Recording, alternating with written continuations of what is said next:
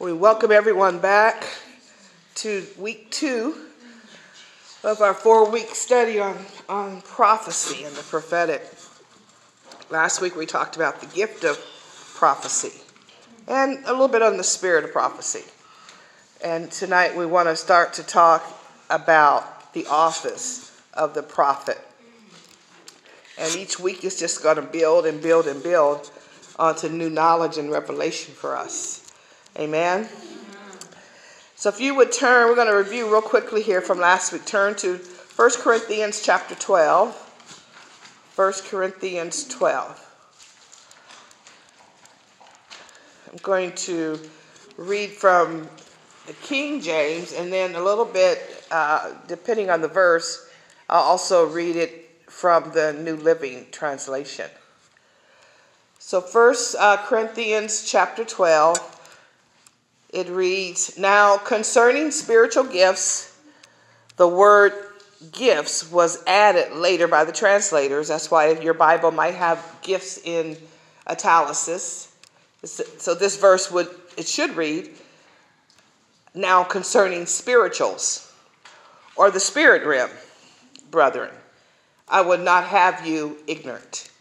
The word ignorant here just means lack of knowledge, lack of knowing. And then if we read that same verse in the New Living Translation, it's now, dear brothers and sisters, regarding your question about the special abilities of the Spirit. I don't want you to misunderstand this. So, this chapter is a real key chapter for us to understand how the gifts work and how we are to maneuver and operate in the spirit realm. And that's really, this chapter is basically it's, it's the capacity that we should be operating in the spirit realm. We shouldn't be going out and beyond what it teaches us here. And our guide for operating in the spirit realm is Holy Spirit. So I'm not going to read each verse, but we're going to jump over a couple. So pay attention. I'm just going to hit and highlight some. So now we're going to go to verse 3. And in King James it says, Wherefore I give you to understand. Wherefore, so in other words, I'm giving you this information for you to understand, put it to knowledge. That no man speaking by the Spirit of God calleth Jesus accursed. Because basically, Jesus can't really curse himself, right? Because that's what that's saying. And that no man can say that Jesus is the Lord but by the Holy Ghost. So nobody even understands the principle of Jesus being someone's Lord. Like the worship we just had, the experience we had, Holy Spirit connection to our spirit allows us to enter in like that. And it, you're really here, but you're there too. So you're in the throne room at the foot of Jesus. You know, and, and sometimes, you know, with our perception, our natural mind, the Lord might show you that from time to time. I've seen little glimpses of the, um, the throne room. But I'm sure with the way it's described, it's so magnificent. You know, I don't think man in our natural state can handle it. And that's why we spiritually only can see what's in this dimension. So the Holy Spirit bears witness with our spirit so that we know Jesus is our Lord. That's how we know. Now, the New Living Translation for that same verse, verse 3, it reads this way So I want you to know that no one speaking by the Spirit of God will curse Jesus, and no one can say Jesus is Lord except by the Holy Spirit. So it makes you wonder and ponder about people who say, I'm born again. And now you know and wonder why maybe people who say they're born again struggle to stay born again or to progress or to really understand spiritual things and who they really are. Let's go to verse 4. Now these there are diversities of gifts but the same spirit. So what I want to key in here is that you're going to see the word same spirit, the one only spirit several times throughout this scripture.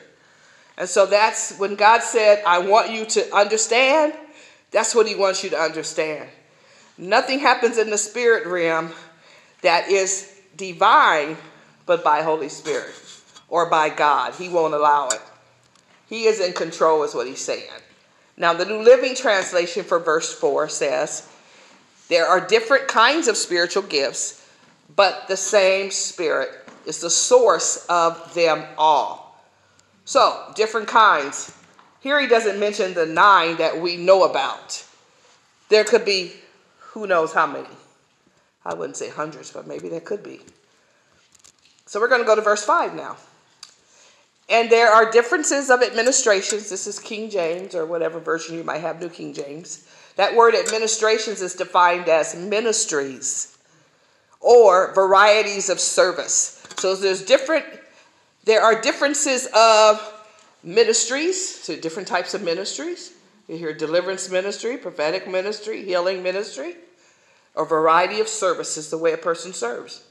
Services of helps. Uh, how about giving? You know, that is a gift. It can be anointed. Whoa, to bring in finances. But it's the same Lord. Now, here we hear the I want you to look at the word Lord.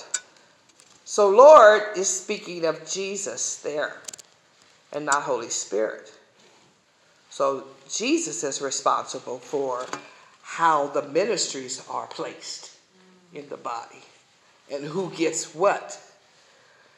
Holy Spirit wills the gifts because He is the one that transfers the gifts because He's the Spirit. Remember when we talk about God the Father, God the Son, God the Holy Spirit, they're three in one, they're triune.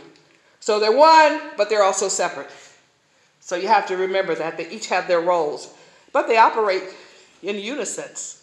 It's really difficult to try to like separate me from my three portions that I am spirit, soul, and body. Same thing with, with God. So that same uh, verse, verse 5, in the Living Translation reads, There are different kinds of service, but we serve the same Lord. Verse 6, King James. And there are diversities of operations. The word operations there means activities, but it is the same God See, it says God there. It doesn't say Lord, doesn't say Spirit. It says the same God, which worketh all things in all. He's in control of all things. And then the New Living Translation, it says God works in different ways, but it is the same God who does the work in all of us. It's the same God, okay? So, um, just to go back to verse 5 and 6. Remember last week we talked about turning on the light switch and how when you turn on the switch, the decision to, to turn on the switch is um, Holy Spirit. And then the, the actual electricity that you cannot see is Jesus. He's administrating or administering it. And then when the light comes on, then it's God because he's behind it. He's the power. He's the power source. Okay? Although we think sometimes if we just think about Holy Spirit only, we think that Holy Spirit is the one that's the power source. And when you when it's three and one, he is a part of the power source. It takes all three of them for it to happen. So when we did that with the light switch, it takes all three of them. Holy Spirit is the giver of the gift that we receive. Jesus governs how the gift will be used. He determines where you're going to go with your gift. Okay, if if uh, Holy Spirit releases a gift of prophecy, Jesus is the one is the head of the church. He's the head of the body of Christ. So, however that is administered in the church, is Holy Spirit is behind that. You know that, that I mean, I'm sorry, Holy Spirit. Uh, Jesus is behind that. You know that Jesus walks the con- in the congregation.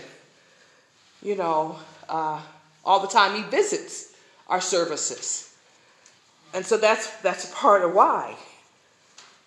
I'm sure he loves that. I would if I was in that position to be able to do that. And so Jesus governs how the gift will be used, and God empowers that person. He's the he's the source of he's the source of everything. God, God the Father. Okay? So let's go to verse 7. This is King James. But the manifestations, that word manifestations means it's, it's taking something and making it be real. So it's taking stuff that's in the unseen and bringing it into the real. So it looks like that it's going to look at like it's going to it's going to give a result, end result of what's in the unseen. So the manifestations of the Spirit, so this is the Holy Spirit, is given to every man to profit with all. The New Living Translation reads, A spiritual gift is given to each of us so we can help each other. It's to build us up, it's for the body of Christ. Verse 8 For to one is given by the Spirit the word of wisdom, to another the word of knowledge by the same Spirit. New translation, New Living Translation reads, To one person the Spirit gives the ability to give wise advice. To another, so that's what wisdom is, wise advice. To another, the same Spirit gives a message of special knowledge, knowledge that no one knew until God released it. The fact wasn't there until He told them what it, what it, what needed to be said or heard. Verse 9, to another faith. So these are these are those nine gifts of the Spirit that right now we're, we're going over. Verse um, verse 8. I'm sorry, 9. To another faith by the same Spirit, to another the gifts of healing by the same Spirit.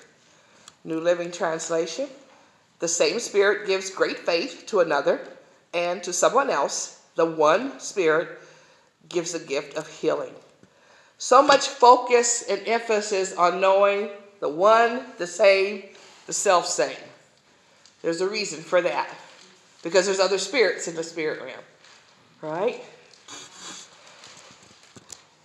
The same spirit in the Living Translation says the same spirit gives great faith to another. I think I read it already. And to someone else, the one spirit gives the gift of healing. Verse 10 To another, the working of miracles. To another, prophecy. To another, discerning of spirits to another, diverse kinds of tongues, to another, the interpretation of tongues. Then a New Living Translation reads He gives one person the power to perform miracles, another, the ability to prophesy. He gives someone else the ability to discern whether a message is from God, from the Spirit of God, or from another spirit. Still, another person is given the ability to speak in unknown languages while another is given the ability to interpret what is being said. And then verse 11. But all these worketh that one and the same self same spirit, dividing, dividing means distributing to every man severally. Severally means individually, as he wills, as Holy Spirit wills. And then the New Living Translation it reads, verse 11 it is the one and only Spirit who distributes all these gifts. He alone decides which gift each person should have. These are the spiritual gifts. They're not the fivefold office in Ephesians 4. Those are the ones that Jesus gives. Okay? Verse 12 For as the body is one and hath many members of that one body, being many, are one body. So also is Christ. So we already mentioned that Christ is the head of the of the church, and he is the head of the body of Christ. And we are a part of that body. We're the body of Christ. Uh, in the New Living Translation, it says, the human body has many parts. So that's our body.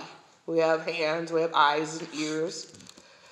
We make it makes up who we are. It makes up one whole body. So is it with the body of Christ. Verse 13 For by one Spirit are we all baptized into one body, whether we be Jews or Gentiles, whether we be bond or free, and have been all made to drink into one Spirit. Now that's if we if we yield and decide we want to be born again. The New Living Translation says, Some of us are Jews, some of us are Gentiles. Some are slaves, and some are free. But we have all been baptized into one body by one Spirit, and we all share the same Spirit. Wow. Okay, so I'm just going to get briefly talk about the gift of prophecy, and then we're going to move into the new information. The gift of prophecy, as we talked about last week, includes a supernatural imparted ability to hear the voice of the Holy Spirit and speak God's mind and counsel, not only to the assembled group of believers, but also to individuals. So sometimes we say we hear Holy Spirit speaking. Most often it's Holy Spirit speaking because He's the one that's in with our spirit, joined in with our spirit as one. But you can hear Jesus speak, and you can hear God speak. Okay? There are three main purposes uh, for prophecy. Does anybody remember what they were? Edification, exhortation, and comfort. Exactly. To edify, to edify or to build up, to exhort or encourage, and to comfort, to comfort or cheer up those to whom the word is released to. It is a vocal miracle due to the great grace or anointing of God.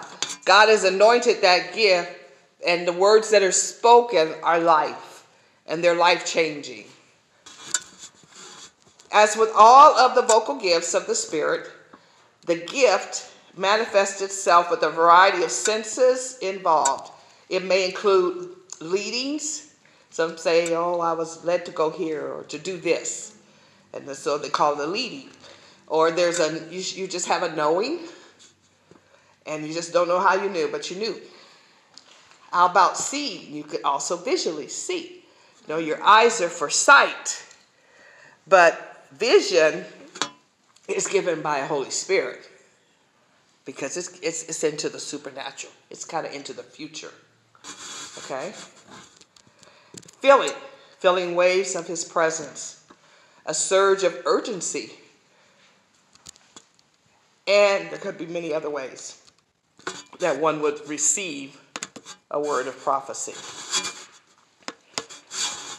So, the, uh, the new information we're going to talk about tonight is about the call, the construct of the call. So, when we talk about a call, we're not talking about just the call of the prophet.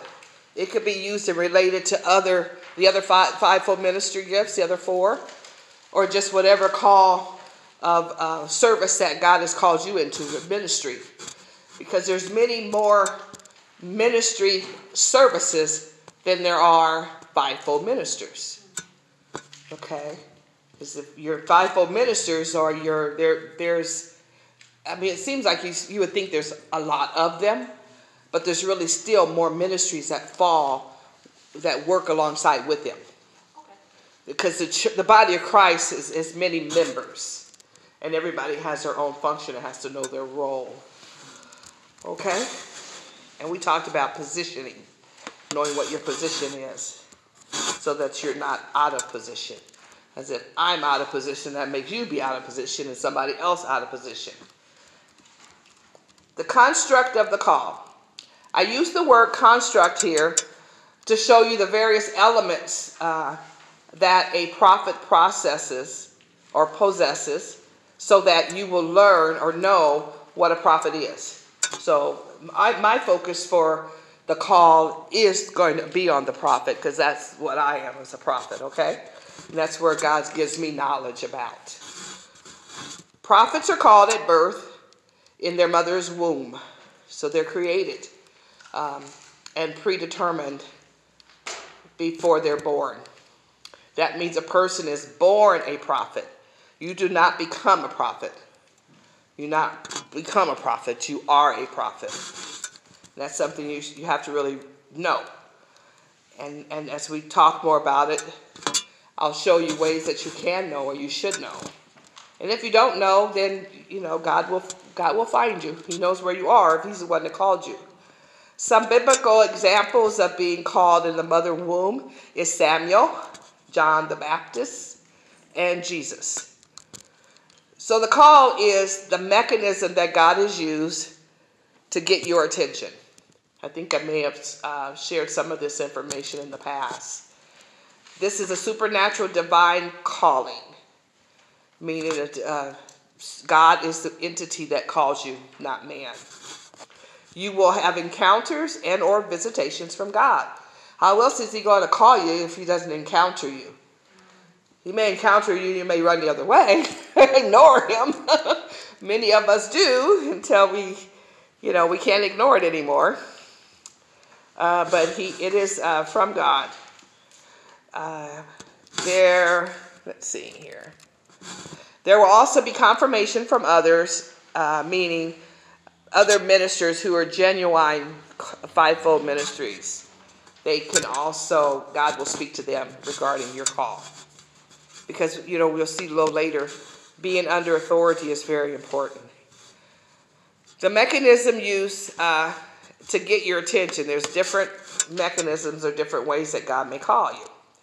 Some people need to be confirmed of the call 50 times, and others only a few times. So, um, usually initially you just don't know what it is, and you didn't know it at all for a long time. You just knew you might have been a little different. But until that spirit man gets awakened and you're born again, you see that's when things start to happen for you. And you get more knowledge and understanding, and you're in a better, it's, it's a stronger communication that you're linked up with God. Okay? Not that he, you have to be spirit filled to hear from God, but it is different when you become, really become His and are spirit filled. If you are one of the former, it may be due to insecurities, meaning if you if it's taken you a long, long time to accept the call, you know, it's something that God's going to work in you because He's the one that get, He equips us. He's the one that qualifies us for the call. The call is there. That's not changed. That's not what has to be worked on. It's us that has to be worked on to be able to walk it out and carry it. Remember, God is the one who calls you, and He will also confirm the call. And if He calls and confirms you, He will equip you. As you accept the call, your confidence will grow day by day. Your gift will make room for you. Proverbs 18 16 says, A man's gift makes room for him and brings him before great men. And you have to be uh, around um, very strong men of God, women of God, to grow, to be nurtured. Man will also confirm the call as God speaks to them concerning it. The most important thing is to stay humble and do not get ahead of God. Depending on the call, training and preparation can be many years. Some say 20, 30 years. The greater the call, the longer the preparation. But I believe God is doing a quick work in these last days. And so what may have taken 20 years before may only take five years now. Finally, if you uh, must ask if you are called, then most likely you are not. God doesn't give you any rest if you belong to Him and you're supposed to be over here. It's going to make you very uncomfortable, get you back over here. We waste a lot of time. I know I did. you get off track, but then you get back. He's going to get out of you what He uh, put in you. Be patient, stay in your lane, if you are out of position, you are out of order. That's kind of like, like my motto. I say that a lot. If you're out of position, you're out of order. It's so easy to, to understand that for me. Assessing the level of ministry you are at. It's good to know where you are now. You will fall into three levels. One, the first one is called called. The second one is means is trained or you're in training. And the third one is commissioned or released. So the first one, first level one, you are called and you are born again. This person has been called and affirmed by God, and to and he's called to be a, he or she is called to be a prophet, but has no formal training. And they will they will be looking for that training and that mentoring when they get to the point of actually accepting the call and saying, okay, what do I do from here, God? And He will really guide you. He'll set up divine connections for you. First, you must be born again, then baptized uh, in the Holy Spirit. Matthew 3:11 says, "I indeed baptize you with water unto repentance, but he who is coming after me is mightier than I, whose sandals I am not worthy to carry. He will baptize you with the Holy Spirit and fire." Has anybody ever seen the fire? Or experienced the fire? Sometimes we think some of the trials and tribulations is fire, and they could be uh, exact. You know, they can be described as such. But there is a fire. What about you, like a burning of when you do praise and worship, and there's a fire, like a uh, burning from worship? You know yeah, what I'm talking about? That's the fire. Sense? Yes, ma'am. That's a manifestation of the fire. Acts 2 and 8. But you shall receive power when the Holy Spirit come upon you. So what that say power? We want to say you should be speaking in tongues when he comes up on you. What about the power? They forget about the power part. That's very, very important. So that is what you need to be a successful Christian, to be an overcomer. But you shall receive power when the Holy Spirit has come upon you, and you shall be witnesses to me in Jerusalem and on all of Judea and Samaria and to the end of the earth. So we know we have Holy Spirit because it is with the evidence of speaking in tongues and power. That means you have authority in the spirit realm. You have power over your life. Okay? Okay, this person was still level one. This person daily has a prayer life. They're committed to a church. They're under covering. They're under authority. They're serving at some capacity. They're doing something. Sometimes they're serving in a lot of capacities. And a pastor, elder, or leader recognizes gifting or a call upon their life because God has affirmed it. God affirms it and shows that pastor or that leader something in you. But he can't see you or know what's happening if you're if you're hiding and you're not doing anything. You have you know, a person who really is called of God wants to do everything to please him. He wants to help mankind. He wants to see people get saved and on and on and on. They don't sit idle. Sometimes you have to tell them to sit down and, and give them a little guidance so that, you know, a little wisdom on, on not to wear themselves out. Number two, trained is number two. So you're trained or in training. Now, in that first level with the call, you can be looking at training, but it's not really training to go right into a fivefold office. You know, it's, it's different. I think that's how you find out if you're hearing, if where God's called you. You can determine. And, and man can help you with that. That's why I said your pastors or, or your overseer sometimes will see things that you may not see. This is when you might get called out and be prophesied to. Different gifts might be activated in, in your life as well. You won't be able to sit in the back because God's going to start pulling you up. So it, when you're trained, you start off being what they call prophet in training, or you're in the pit or they may call you an emerging prophet. This person has or is completing school. They're in a school of ministry of some sort, a school of prophecy, or a school of the prophetic. They have had hands laid upon them, probably many times, and confirmed by fivefold ministry gifts pastors, elders, or leaders. They are not only saved, Jesus is truly their Lord. You will see the fruit. The fruit of the Spirit will be abundant. They will be growing the, spirit, the, the fruit. They are teachable, they are pliable, they are humble. And if they're a prophet, they flow in the gift of prophecy. And so they'll, they'll be consistently able to prophesy. Not that they have to run around and prophesy to everything walking.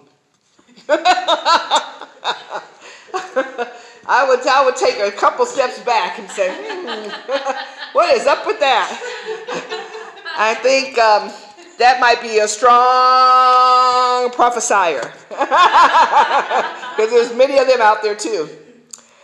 And then our third level, when you're commissioned, you're, you completed all three levels. You've been called, you've been trained, and you've been commissioned as a prophet. I finally got there. I don't know how many years ago, but it, it was a process. This is like started for me in maybe the, the late er, 80s or early 90s. Uh, you operate regularly in prophecy, including correction and direction. Uh, there's a tangible anointing when that person ministers out of the gift of the prophet. Um, and then prophetically, their words come to pass. But you can have words start to come to pass before you really are in the office. You know, when you're prophesying and, and the gift. Most often, if you're a true prophet, those words come to pass. And you probably have people that will come and tell you that. You prophesied this to me and this to me and this to me, and you'll look at them and you won't remember nothing you said to them. But they know, they, they're confirming that they, it came to pass. And it could be years and years and years later. So now we're going to unpack quickly here because we want to do some activations before our nine o'clock stopping time.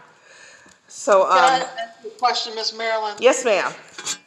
You said, when you were talking about the quali- the qualification of the characteristics of a prophet, Mm-hmm. you do you are you saying that you a prophet would be prophesying every day? Uh-uh. No, ma'am.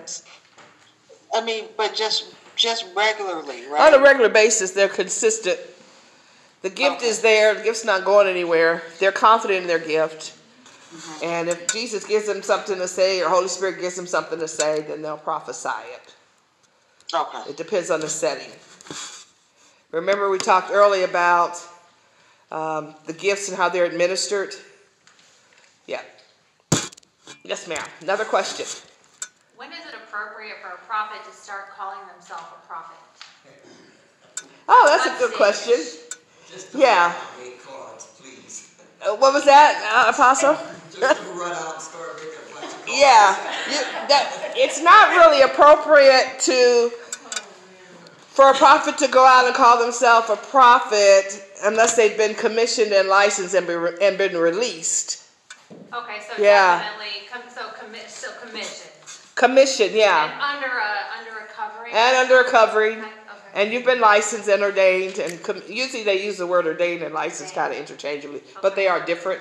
So that's why I just use the word commissioned because then it covers everything in there. Okay.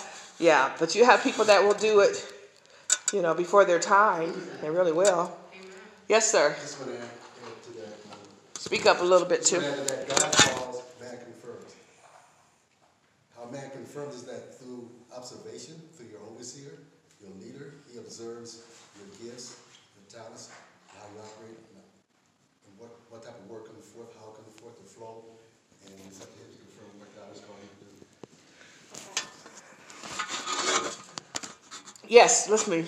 Um, so, I have not been, I don't know if you call it confirmed, but I, not commissioned, but I've been confirmed by numerous spiritual leaders and people that I know. So Yep. that would be. You're in two. I know I'm in two. I Yeah. Oh, okay. Okay. But I, but I know who I am. Yeah. I know I'm a prophet. Yes. But I'm not commissioned yet. Yeah, you're not commissioned yet. So, going with her question, Uh huh. I mean, I know who I am, I'm a prophet. Yeah. So if we to say I'm not, I can't say I'm a prophet, would be like telling me that I don't know who I am. So Well, when I heard Elizabeth ask ask the question, it was like it sounded like it was I people that introduce were Myself to you, some stranger I don't know, as Prophet Elizabeth. Oh, yeah, sounded like it was more from an, an arrogant or a prideful positioning. And some people do do that. They put themselves in position. And I was going to talk about that as we move along here. Okay. I just So- make sure I wasn't in there. No, you you you know. See, uh, that's the thing about knowing. That's why I said, and I have I don't know if I had said it yet. Where are you? But it's like, where do you? Where are you? And this is why these three levels. I'm I'm explaining them so you can position yourself where you are. But at no, no point did I say you're not a prophet at any of those levels. Because even the first one being called, is knowing and being affirmed. And that's what you said already.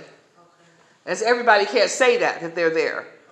The thing is, you've had confirmation from other leaders, and not from real leaders here, you may be in the wrong, wrong house. And it's not apostolic or prophetic home in your house, and they don't flow in it, they don't really. Mm-hmm. So, You you may, you may, you may, you may not get, you may, you may not get ordained. In that place, yeah. In that place, you may have to move to a different location. So once you yield yourself to the Holy Spirit, He will lead you. He will make you uncomfortable where you are, or He'll put you out. He'll make it, it'll be uncomfortable when you get put out that's, to obey Him. that's what happened to me. Mhm. But they knew I was a prophet. Of course. And they, they even confirmed it to my friend over here too, and to me, but I've never had any hands laid on me. No, they don't. An, an actual confirming and affirming is out in, in actually the public congregation. We'll let Apostle speak because she's, she's done it for sure. Speak up louder.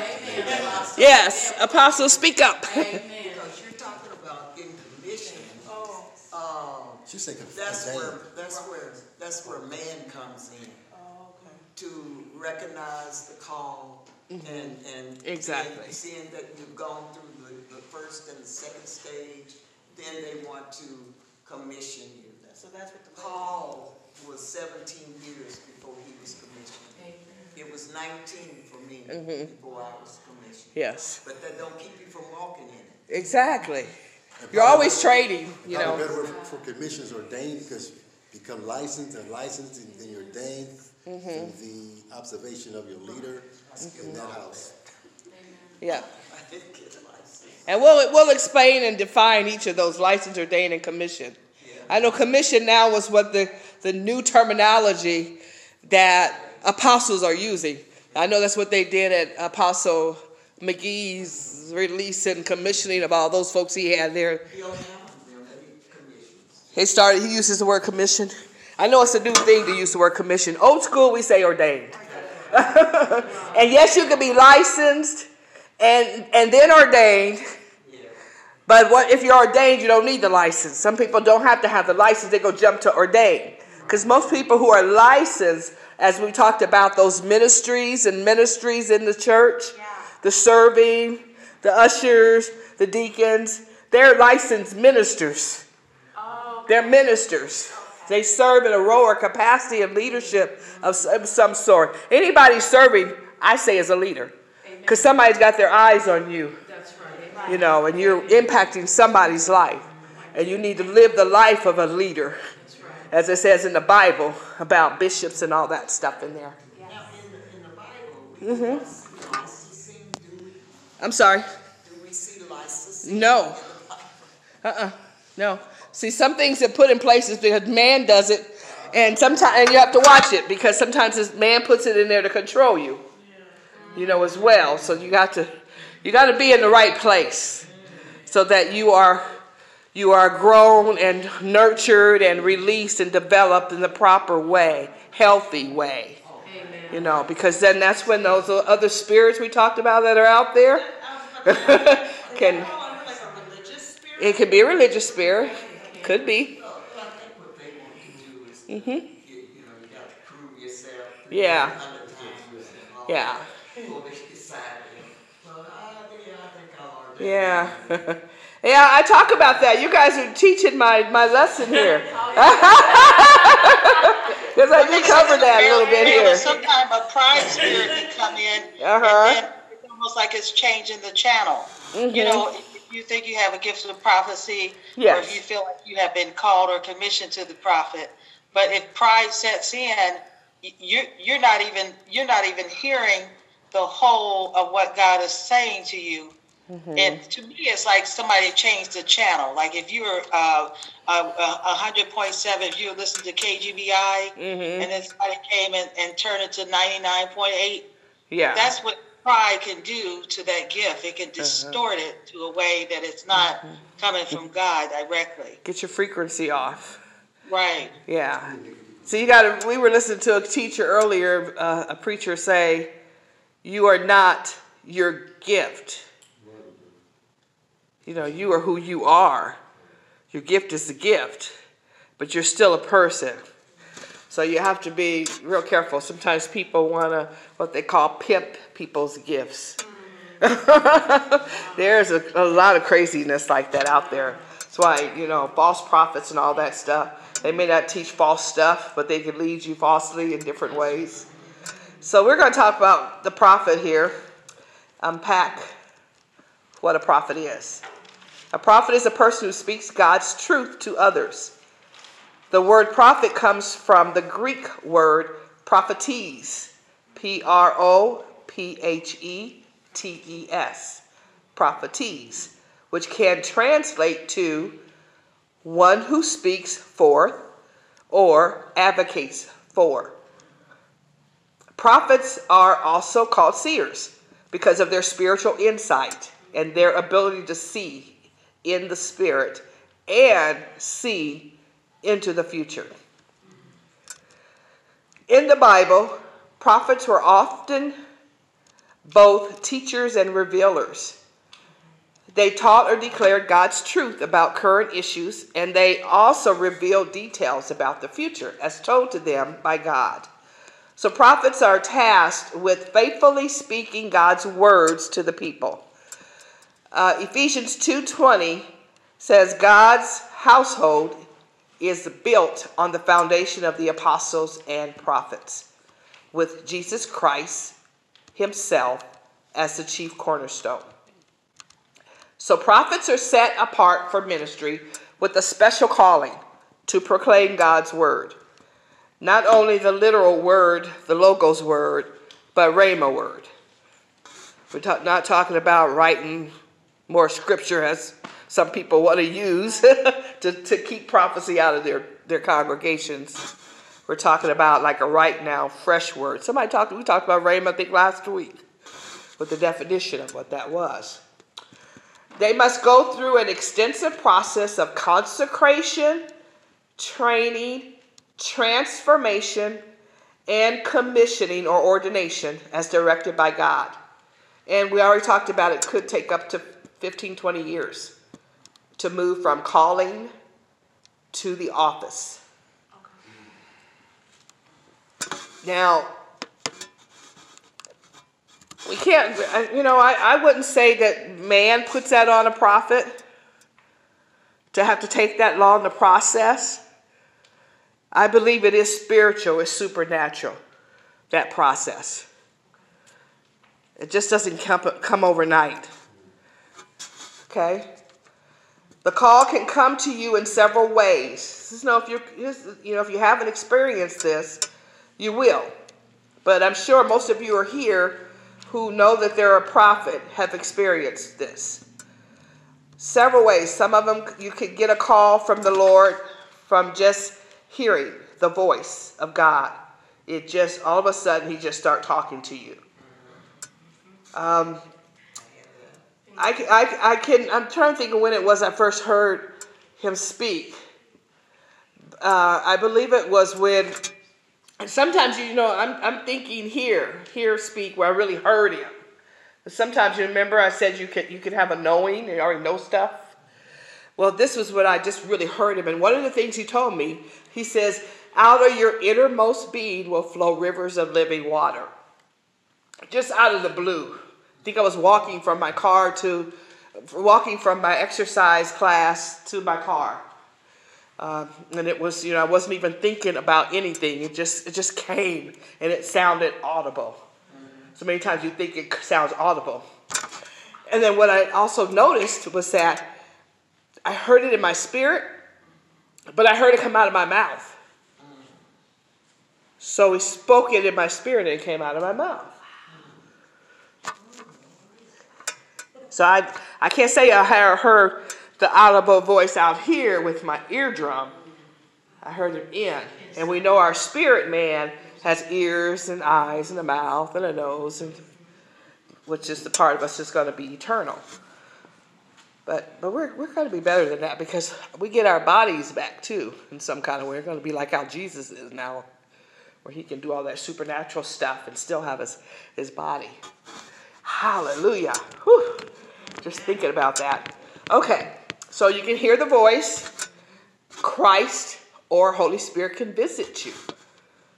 So that's what we call a supernatural encounter. I had a visitation. And this was still, what, several years after that time had happened. That's when I started really prophesying too. Which, you know, I didn't know where that came from and how that happened. I think the first time I saw a prophetic team was when we had the revival at Victory Church. And when I saw those, I told Philip about this that other night, saw all those people up there pro- calling people's names out, or they didn't know them actually. They would just call people, they were drawn to certain people, and the person would stand up, and then they would just start prophesying to them. I said, wow, I want to do that. How the heck are they doing that? I'm going to do that. I was at the edge of my chair watching them do that. I couldn't stop. And it was something I had, there had to been, see, in an environment like that, remember I told you, go with expectations. There had to have been an impartation that was going on. Activation, release, the prophetic environment, the spirit, the pro- spirit of prophecy, whatever it was, it clicked for me. And so there's this is all this training, the various prophetic teams we've been on. I don't know how many people I've prophesied to in all those those years, hundreds, because we would we ministered at least a couple times a month, because we ministered at our church and then we went to Plattsmouth and would minister there, or they would call us over to other churches in the city and we would minister. You remember that, right, Apostle? Various churches. So it was really a fun time, but we were all navigating, or what's the word, pioneering the prophetic. It really wasn't uh, very popular at all in Omaha. So after so far, you know, you go elsewhere to get even more training and impartation and opportunity. So the one that the Holy Spirit, the visitation with Holy Spirit was kind of strange too. And I think I, I might have mentioned it before, how he visited and it was just he just kind of enveloped me like a cocoon. And it was just this presence that I had. I had it was almost like you know how we're here in worship and we know we're, we're accessing the presence. We're going in. He's wooing us. And because we're worshiping him, he's wooing us. And then once we get there, he's all he's he's got us. well, it was almost like that feeling, but a hundred times stronger. I don't. I just. I had no clue. I said, "What the heck is this?" And so it was. That's what I knew was a real person. He's real. I didn't have any conversation though. You know, it's like with those angels. I'm not talking to you. You can be around. Just don't let me trip over you. But um, that happened for me like three nights in a row. Is all I can remember. It was almost like I was just someplace else. I was at a different level, different plateau, different dimension, or a realm. Because you know, you have different realms, which is a place. And in that place, there's different dimensions within that, within that realm. So that can happen to you, okay? Or you can have an encounter where an angel visits you. Or even, um, I think I mentioned Christ himself. Dream or vision. The dream or vision is so real, it's almost like, you know, I'm sitting here looking right at you in a dream where you have this, he calls you. Uh, and then through prophecy, of course, and the laying on of hands. And I believe once the gifts kind of activated and you start flowing, is when Holy Spirit starts to show leaders different things about you. And or leader, I remember sometimes, like I think it was Pam Benetti, me and Philip was at a meeting. Sometimes you can be at certain meetings, and people who are high level will just zero in on you, and they'll call you out and prophesy to you, and they'll say, I mean, they're wow. I think Pastor Randy says she told me she when after this lady had prophesied to us, she says didn't you feel like your hair just went back, flew, flew back after she, when she was prophesying to you? I said, you know, like the wind, you know? I said, no.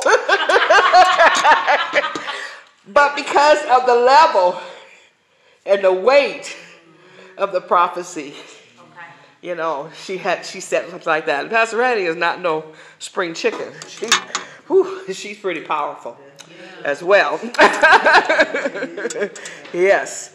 So, she, I guess I would say she was my mentor and uh, spiritual, first spiritual mother, or one of my spiritual mothers. I still call her and Pastor Marshall my spiritual uh, parents. So, uh, other ways would be impartation or an anointing. Somebody can lay hands on you and, and prophesy to you. I think when we went to Tennessee, Holy Spirit hit you and we were in the car. Yeah. And I started ministering to you and released some things and uh, turned on some stuff. Remember that? I don't remember what it was on, but it was it was amazing. She couldn't go nowhere. She was stuck. she was under the wheel. so God is uh, He'll use various situations, and don't take them lightly. They're very very important. Uh, you know, as I keep saying, our words are life. They're life and they're spirit, and they change, and they can change your trajectory to to your next level. Um, impart the gifts that you didn't know were there and get him going when he's ready, when he's ready. See, we, we go back to that. First Corinthians 12. Remember? Holy Spirit as he wills, and then Jesus as he's determined. He is kind of like kind of like the blueprint is, is Jesus. Because you know he's the head of head of the body, the church. So those are reasons those are ways that God can call a person. And as I've matured and, um, you know, after getting licensed and ordained, and, and, you know, yeah, I probably was at, I was at the third place at the commissioning, but I really hadn't got to the place where I was released yet to do, really do this, to do really, re, to go into ministry until, you know, maybe it's been five or six years now. And then God would actually call me that. He'll call me sometimes. He'll say, Prophet. I'll say, Yes, sir. you know, so now I can I can really hear him so clearly. And and now the way I receive words or revelations, you know, I call them, I call them downloads. I get downloads. I have the, the big, huge dreams, the visions, those sorts of things.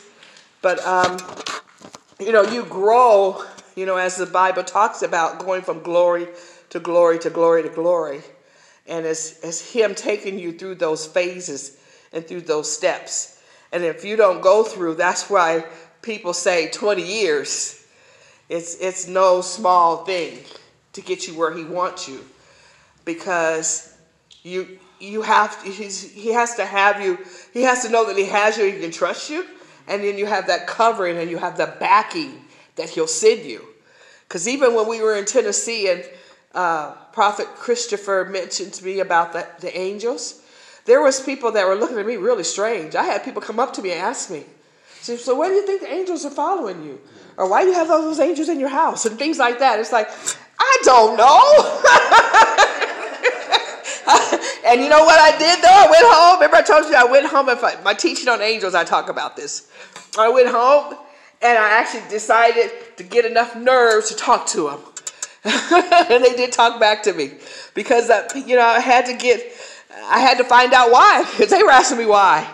So see how that those conversations, God probably had them do that or ask me because he he knew he knew what I needed to do, and I had to go and study, and I still have to do part two on angels, so that's coming in the next few months. Okay, so now what I want to read real quickly here is Ephesians chapter 4. The concept of fivefold ministry comes from Ephesians 4, chapter, chapter 4, verse 11. And it says, it, it was he who gave some to be, I don't know what translation. So this has been a while that I wrote it. It is he who gave some to be apostles, some to be prophets, some to be evangelists, and some to be pastors and teachers and we know that He is Jesus. In this verse of Scripture, there is no expiration date. So, all five ministries are needed today to perfect the church. And it is in the New Testament. Ephesians 4, verse 12 13 says, tells us that the purpose of the fivefold ministry is to prepare God's people for works of service. We talked about the service so that the body of Christ may be built up until we all reach unity in the faith and in the knowledge of the Son of God and become mature, attaining to the whole measure of the fullness of Christ. Isn't that a mouthful? Whew, every time I read that, I get out of breath. Uh, so, six, the body of Christ is not built up to unity in the faith and has not attained to the whole measure of the fullness of Christ. The thinking goes, or it makes sense to say, the fivefold ministry gifts, offices are still needed. Amen? Amen. Amen. So, not building any new foundation, Hebrews 6, verse 1 through 3. If you want to write that down as a, a reference. There's no new foundation that's being built, but to provide revelation of the Word of God for the church to grow into maturity. Revelation of the Word of God so we all grow in maturity. And we all have a lot of growing to do. And we all got to keep growing when we go to heaven. And when we get the new Jerusalem here on, on earth and get a new earth, heaven and earth. The ongoing work of the fivefold ministry gift is manifested in the Holy Spirit, speaking through and teaching us God's word. In that sense, the fivefold ministry is still alive. This is your mandate, prophet of God, and the mandate of all fivefold ministry gifts. Number one is to equip the saints for the work of the ministry. Number two, build up the body of Christ. Three, to bring the body of Christ into unity, a oneness. Four, to bring the body of Christ to maturity. You really can't say you're going to be commissioned until you come to the oneness and a unity with God the Father. A unity and a oneness with God the Father, God the Son, and God the Holy Spirit. The call is sovereign. It's an appointment, meaning you are called by God because He is omnipotent and has supreme authority and ultimate power over everything.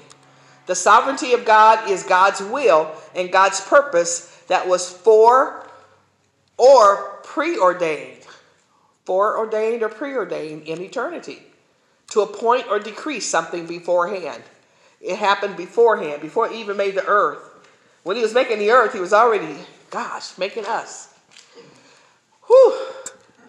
The sovereign call, number one, is when you hear God's voice. Number two, you may hear the voice of Jesus. Number three, you may hear the voice of the Holy Spirit. You're going to hear a voice if God calls you. It may be when the angelic messenger is heard. Well, I did have the hand come get me. You know, the angel I told you guys, I, I left my body. He said, Don't be afraid. I was gone. I was in heaven somewhere. And I don't know, maybe I was being set apart. I always try to figure that one out too. It's interesting how God won't tell you everything. But you just think about those experiences that sometimes you get a little bit more revelation on them. But I trusted him to take me out of my body somewhere and do whatever they did. And then I just woke back up. It was like I was in a trance. But it was amazing. I did see angelic beings. I didn't see much, else, nothing else other than that. Um, your divine call is, is divine and sovereign when the word or the voice, the hearing of the voice, the voice can be external or internal, and the method of hearing. It could be audible, it could be visual, it could be an impression, something you feel. Discerning the voice. Whose voice is it? Was it a natural voice? Was it supernatural? Was it not supernatural? Then determine if that spirit, if it is the spirit of truth, or is it a spirit of error or evil? And remember, in the Bible talks about deception and how the, even the devil can come as a spirit of light of light. So don't be fooled. You got to know. And you got to know when you're knower. And your knower usually is peace. If, if it's if it's not if it's like a, a like trying to push you to do something, or you feel something stopping you and say don't do it, then that's probably bad. Whatever's happening there, it means to just to stop back and step back and and, and wait on God. Let the Holy Spirit talk to you and guide you. It, it means, no, don't do that right now. or no, that is not me. Then you have to respond to the voice. You have to make a decision to answer. Right? Got to make a decision to answer. When the when the hand white hand came in my face, it was that's that's what I said because it felt like it was like right here. Huge white hand said come, and I was about ready to jump out of my skin anyway. but he said, "Don't be afraid," and I just I just uh, yielded. It's like yielding. You guys know how to yield to the Holy Spirit. That's what it felt like. You have to respond to the call. You have to respond to the voice. You have to respond to the dream, the prophetic word. And then in that becomes, with the divine call, is the charge. There is a charge included. There's an instruction, an appointment, an anointing. All that comes when you're called. You get you're you're appointed because typically if God's calling you, He's going to tell you what He's calling you to do. And if He doesn't tell you, whoever prophesies to you is going to tell you. And I, I don't remember when I got prophesied as a, a, a prophet, but I did from people. People I didn't know, and then sometimes people I may have known. But one of the things I used to do early on in, in my walk and training, you know, knowing where, I, where I'm going, was um, like with my hands, they said, you know, you have healing in your hands. You're going to have a healing ministry. I'm glad I didn't say, okay, I'm going to go be a Benny Hinn. you know, so there's certain things that'll happen that guide you along the way, but you may not get right at that call, but you know you're called to do something. So you know you have to get in position to get education, get learning. And then the first thing I did is I, I got into Bible college. And then after you've been charged, then you ha- you're sent. You're sent to do what it is He wants you to do. So the as I mentioned, the call can come in several ways. Okay, let's look at First Timothy because we're going to do some activations there in a couple more minutes. I'm almost done. First Timothy one, I mean uh, four and fourteen. Neglect not the gift that is in thee, which was given thee by prophecy, with the laying on of the hands of the presbytery. The gift that Timothy now possessed was given to him by prophecy. The word by prophecy, the word by, is the Greek word dia, D I A. It means through. Through prophecy, he received the gift. It shows like it was a channel, or that was the way that it, it came from heaven or came from the Holy Spirit through into the into him was the word itself. And I told you the word is active and alive, so the gift was just taken and imparted through prophecy. Um, the prophetic utterance of the presbytery carried with it the creative power that gave, not only just informed or channeled the gift from uh, God to Timothy, it actually gave it to him. The gift was given to him through the pro- prophetic utterance and its subsequent eventual work. Uh, it's kind of like taking root like fruit.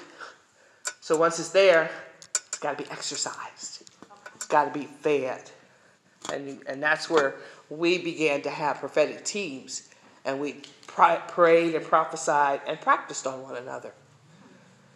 And you can, you can practice on yourself or your kids or somebody. And just let it bubble up and come out. This verse should also be joined with 2 Timothy 1 and 6, which shows the gift also being imparted through the laying on of hands. And that's another way that the gift can be released. We have to remember that prophecy is conditional. So when you receive prophecy, you have to do something with it.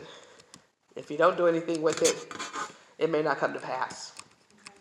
Most preachers are self appointed, some are man appointed, and few are God appointed. I wish I had the numbers. I would like to do a survey. it is very, very, very, very, very, very, very, very dangerous to enter ministry without the divine call.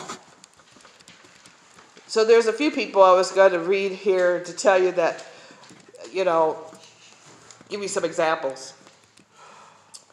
You know, sometimes people are called because they think it's a good thing to do, or they go to Bible college, or their father was a pastor, and so I'm going to be a pastor. That's not really the call. You can really look at judge a person by the fruit and kind of tell where they are. Or uh, what you you use the word locate, right, Philip, where you can locate people. What about people who are appointed by man? Sometimes they are appointed by man and not by God. So we talked about the call being divine. If they didn't have that, and they decided to go ahead and say, "Okay, I want to be in ministry," they can they can go through the ropes and become ministers. But you know who I say about those people? People people who call themselves and self promote. They're the ones that Jesus says, "I never knew you." On Judgment Day. Yeah, because I didn't call you. You could have been out there doing all those wonderful things, but didn't matter because I didn't tell you to do it. Jeremiah 20, yes. Uh huh. Wouldn't that be the shepherd's blood on his hands by saying or saying, oh yeah, you know, come on, you're my. Oh, yeah, my both of them. so exactly. Come on in ministry. Both. Okay, hmm okay.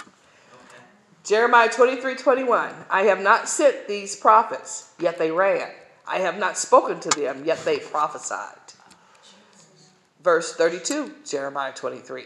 Behold, I am against those who prophesy false dreams, says the Lord. And I tell them, and cause my people to err by their lies and by their recklessness. Yet I did not send them or command them. Therefore, they shall not profit this people at all, says the Lord. Jeremiah 28 15, 17. Then the prophet Jeremiah said to Hananiah, the prophet, Hear now, Hananiah, the Lord has not sent you, but you make these this people trust in a lie. Therefore, thus says the Lord, Behold, I will cast you from the face of the earth. This year you shall die, because you have taught rebellion against the Lord. So Hananiah the prophet died the same year in the seventh month. Ezekiel 13, 6 through 9. They have envisioned fertility and false divination, saying, Thus says the Lord. But the Lord has not sent them. Yet they hope that the word may be confirmed. Verse 7. Have you not seen a fertile vision? And have you not spoken false divination? You say, The Lord says, but I have not spoken. Therefore, thus says the Lord God, because you have spoken nonsense and envisioned lies, therefore I am indeed against you, says the Lord God. My hand will be against the prophets who envision fertility and who divine lies, or make up lies, make up stories, or make up prophecies. Fake. They shall not be in the assembly of my people, nor be written in the record of the house of Israel, nor shall they enter the land of Israel. Then you shall know that I am the Lord God. It is very dangerous, serious, and an offense to God Himself. Without the call of God, there will be judgment. Who sent them? Did God send them? Did man send them? Or did the devil send them? Or did they send themselves? so, most and some preachers are self and man appointed. God calls, He's the one that does the calling. They have had a divine encounter with God Almighty. Those are the ones that are appointed. Without an encounter with God, there is no call. The encounter produces the call. There will be an encounter. Who God visits, He calls. And who He calls, He equips. If He called you, rest assured that God will send those who will help equip you. And then you can write down Matthew 7 21 through 23. It talks about the day of judgment. I guess I can read it real quick here. And this is the Passion Translation, so it'll read different than your Bible. Not everyone who says to me, Lord, Lord, will enter into the realm of heaven's kingdom. It is only those who persist in doing the will of my heavenly Father. On the day of judgment, many will say to me, Lord, Lord, don't you remember us? Didn't we prophesy in your name? Didn't we cast out demons and do many miracles for the sake of your name? But I will have to say to them, Go away from me, you lawless rebels.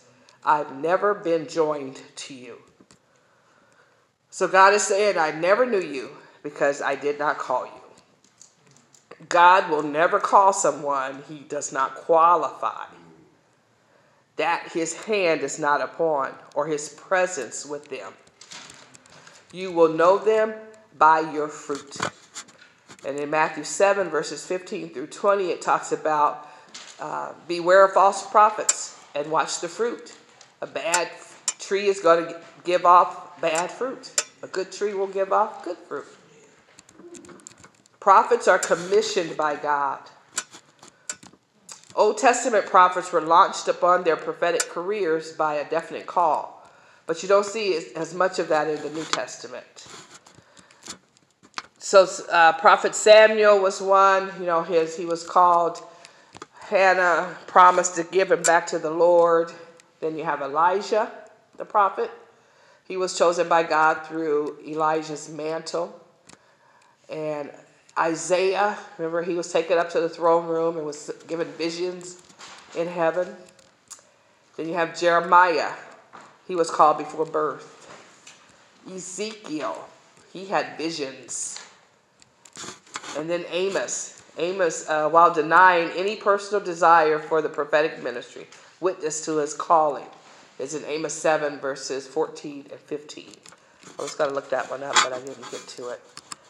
Uh, got just about finished. And then just the New Testament, you would have uh, persons like Jesus and Apostle Paul that had supernatural encounters with God uh, for their callings.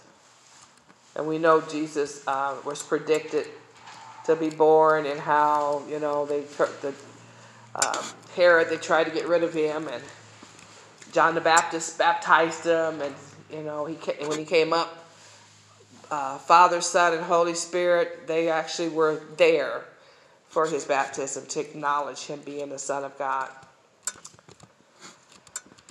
So, any questions? I kind of rushed toward the end there.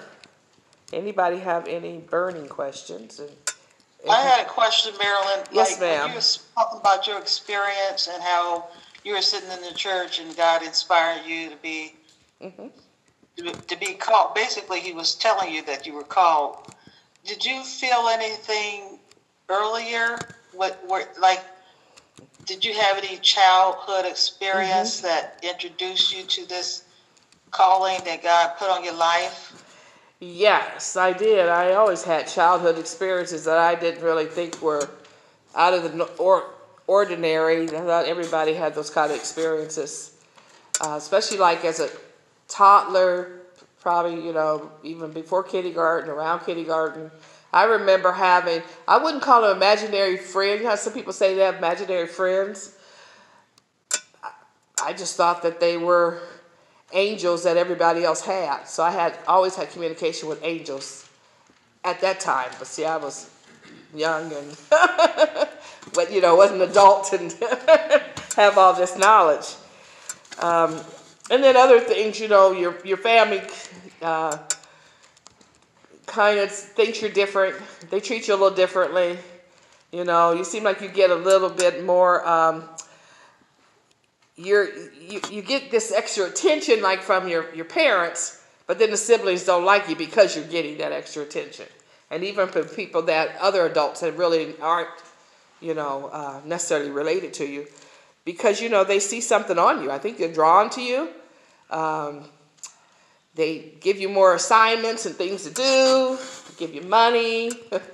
um, my my siblings would always put me up to do things that were wrong, and I wouldn't do it, and they would get they would get angry because they would get in trouble, and, and I wasn't involved. Um, you, you know, and then you just kind of, I just kind of knew things and always wanted to be in church.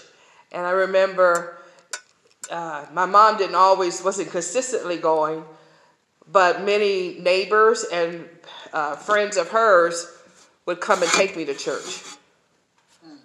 You know, I, I always was in church, even as a little girl. And then she became, she was, she was, she was starting to go more consistently, maybe when I was in, I guess, the middle school or junior high age.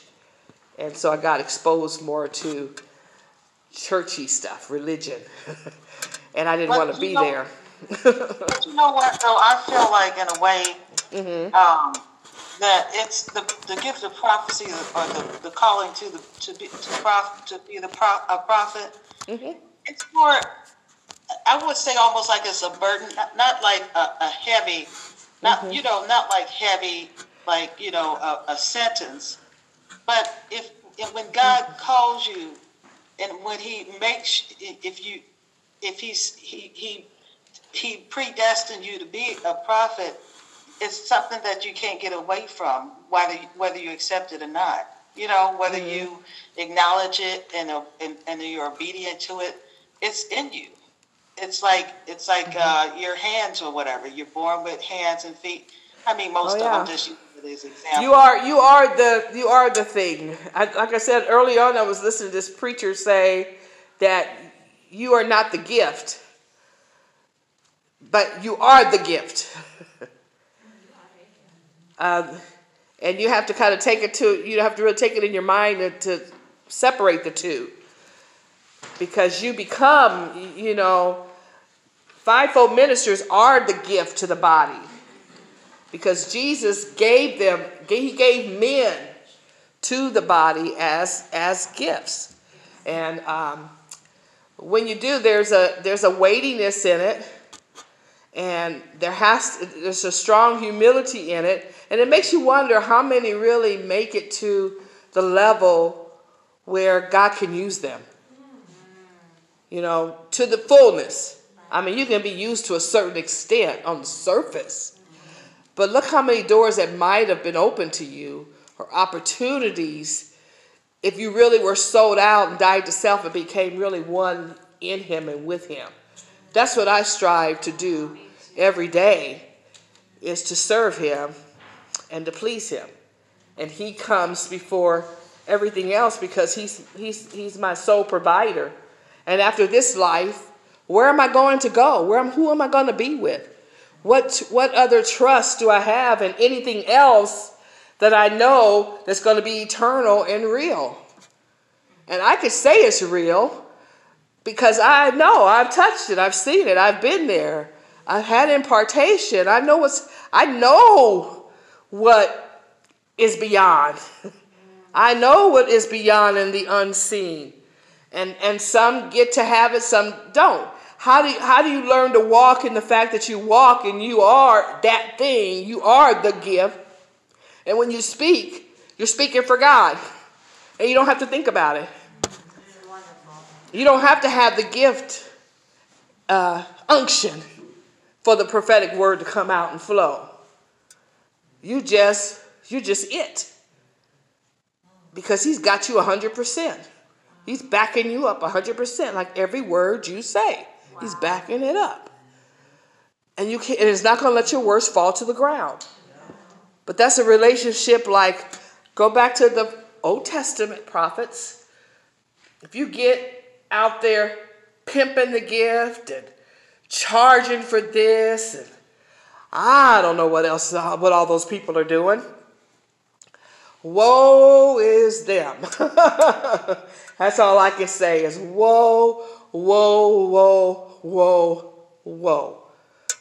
Because this is real stuff. There's nothing to be playing with. Yes, your blood, somebody, somebody's blood can be, can be on, on your hands. And you know, the Lord had told me the other morning that He gave me what the functions of a, the prophet was. You know, we go looking. he says, "I'm gonna tell you what the function of the prophet is." Okay, God.